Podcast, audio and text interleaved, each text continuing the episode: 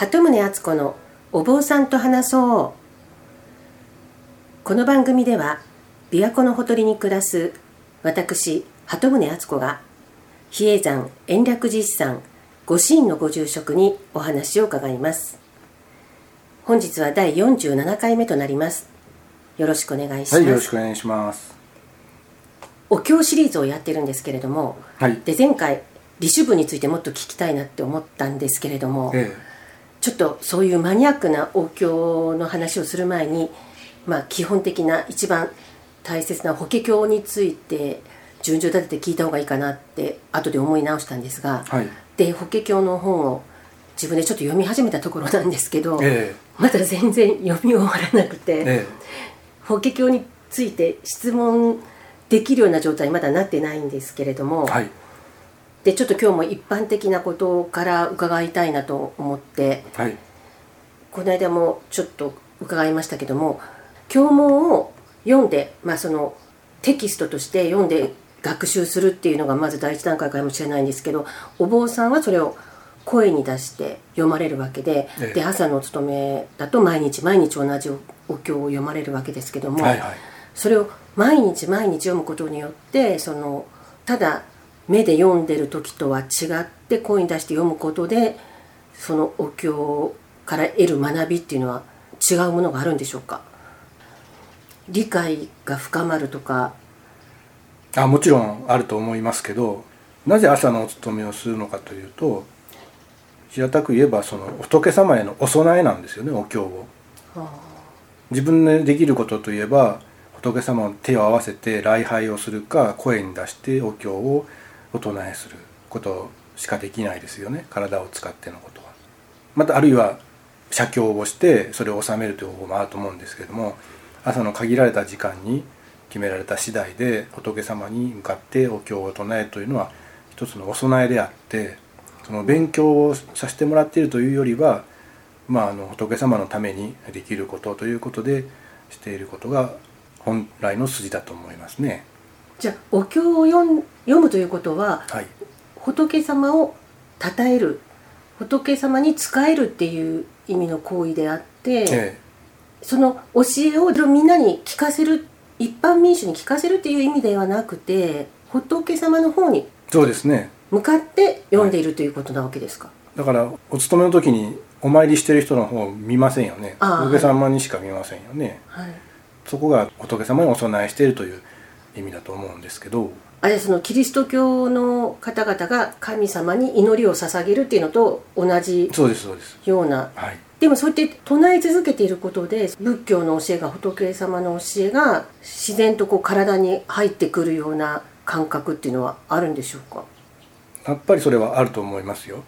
はい。具体的に実感すしたとかそういうことはありますか？まあ気持ちの持ちようだと思うんですけどやっぱ信仰を持って真面目に仏様に対してどう向き合うかによるんだと思いますけどね。やっぱ唱えていることとそのお経自体に力があるっていうかそこに真理があるっていう。もちろん間違ったことを読んでるわけじゃないですし何千年と伝わっているものを読ませてもらってるわけですからそれは力はあると思いますよ。前回あのお経を少しご住職が読んでくださったんですけどもはいはいなんか普段喋ってらっしゃる声とはまた全然違う声ですよねお経を読む時。いお坊さんのあの度胸の声っていうのは発声方法とかってなとか息継ぎとかそういうのも習うわけですか？息継ぎの場所は習いますもちろん。調子が合わなくなるのでここで切るべきという点はありますね。発声っていうのはもうみんな独学なんですか？独学ですね。照明のお話もこの間出ましたけれども、はいはい。まあ、あれは音楽だと思うので、えあの中には音痴な方もきっといらっしゃいますよねお坊さんでも。はい。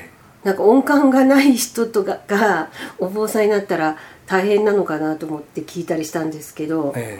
それをしずっと続けてればどんな人でも大体身につくものなんですか？えうんその性格的に正確でないとかそういったことは分かんないんですけどある程度のことは唱えられるようにということで練習でしょうね。じゃあ別に照明を聞いただけではあこの人音痴だなとかそんなのは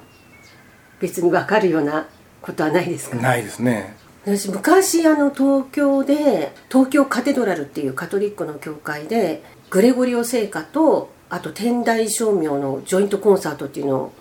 見たことあるんですけれども、えグレゴリオ聖歌はもちろんすごく美しくてあの心に染み入るような感じだったんですけども、はい。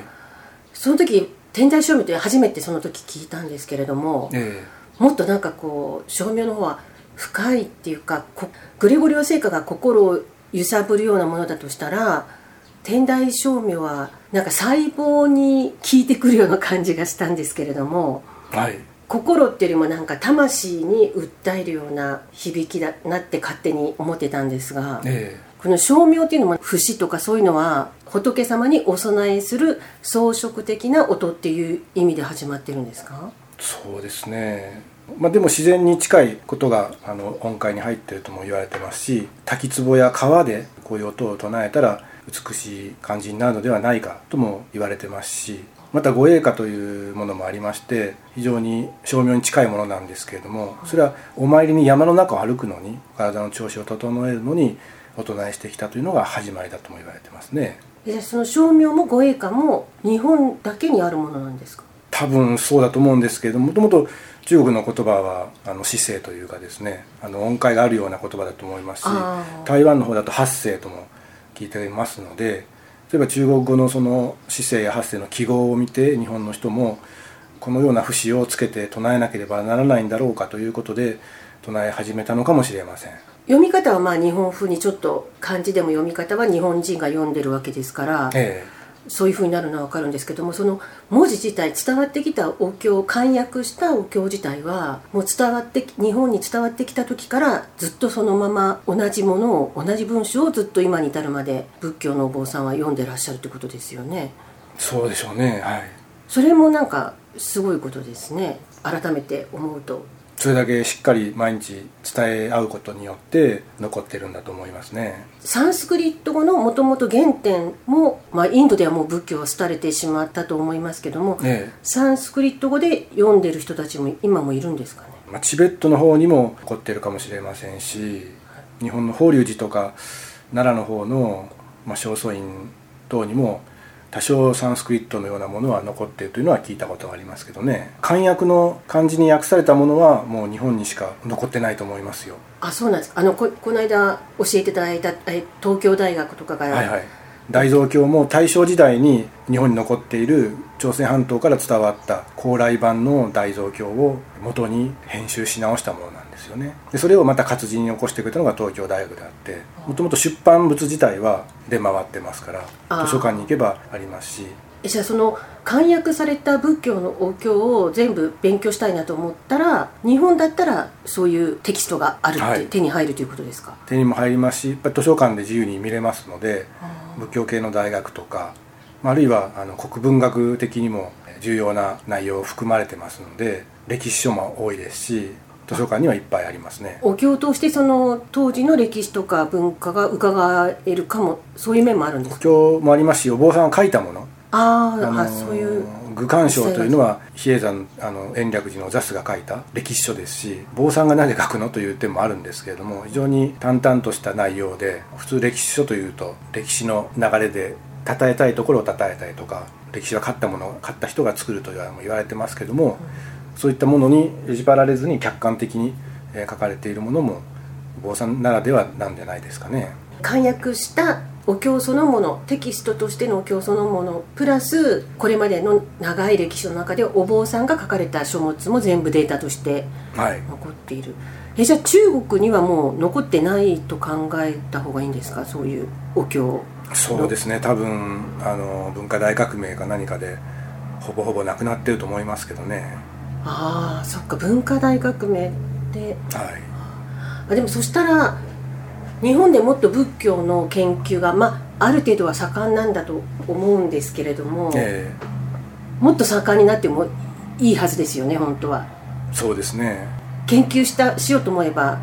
いくらでもそういう材料はあるわけですよね、あのえさ参考文献は、はい。ご住職とかも日常の業務のほかにご自分で時間取ってお経の勉強とかはい。やっぱりされてるわけですか？まあ比叡山の名物というか漢字4文字で論筆完品と言いまして、はい。論議をまず一番に持ってきますので論議。法華経の内容について、はい。あの疑問に思うところを先輩に聞くという形で進められていく法要なんですけれども。はい、あもうそれはもう法華経なんですね、まあ、法華経だけでは解釈しきれないのではあ。他のあらゆるお経も入ってきますよね。涅槃経であったり般若経であったりはい。あるいは第一土論とかもっと法華経以前のはい。あの仏教哲学みたいなものからも引いてくることがありますしはい。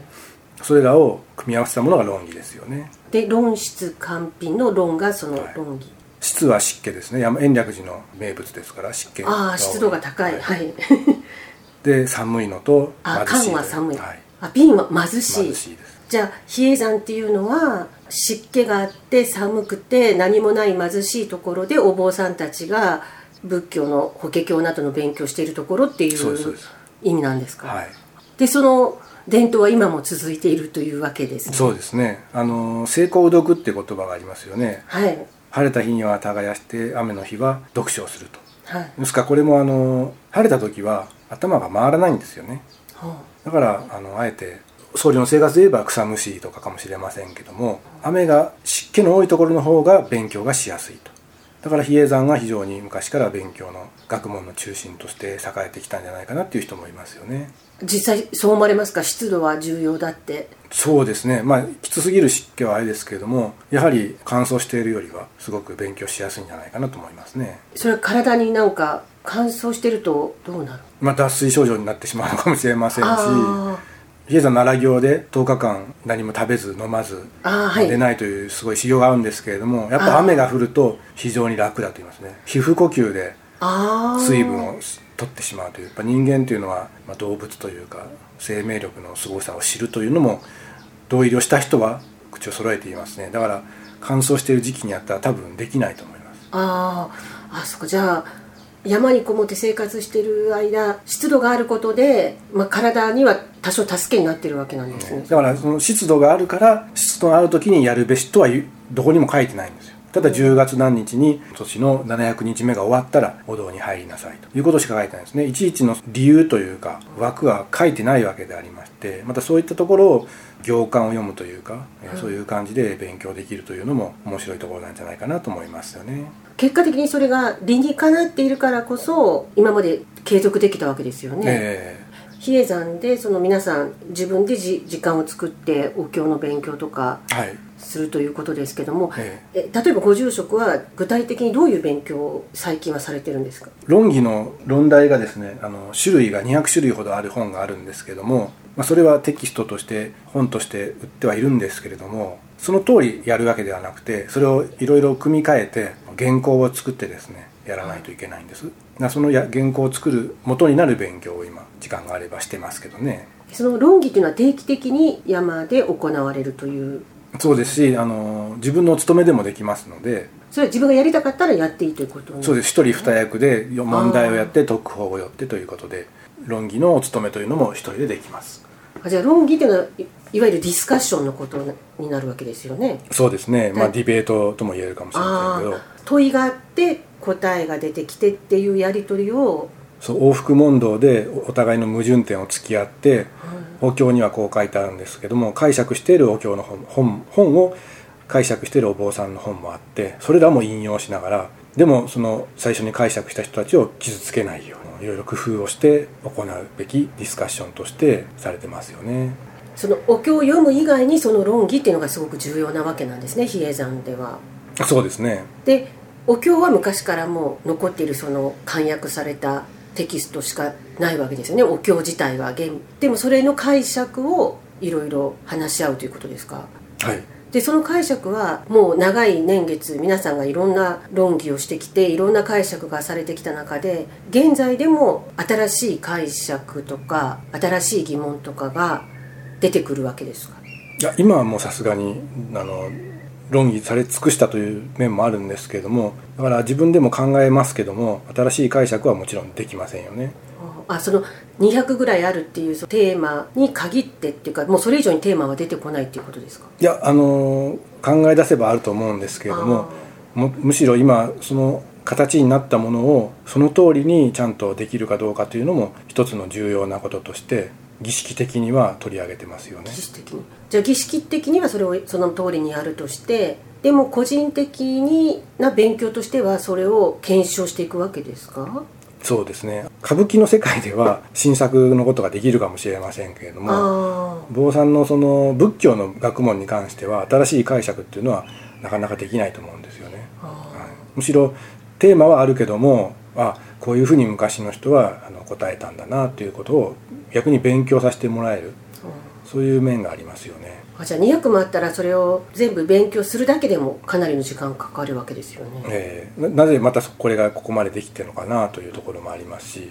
いきなり誰かが200問全部答えたわけでもないと思いますので。あそれは長い年月の間にそこまで積み重なってきたっていうことですか、はい、あの探せばもっとテーマはあるみたいですけれどもそういう古文書が残っているところもありますじゃあお坊さんのお経の勉強っていうのは読むだけじゃないやそういうものが論議っていうのが重要なんですね、えー、じゃあちょっと私もうちょっとあの法華経の本をしっかり読んで法華経について質問できるようになりたいと思ってますので。はい、はい、じゃあ今日はこの辺で、ありがとうございました、はい、ありがとうございました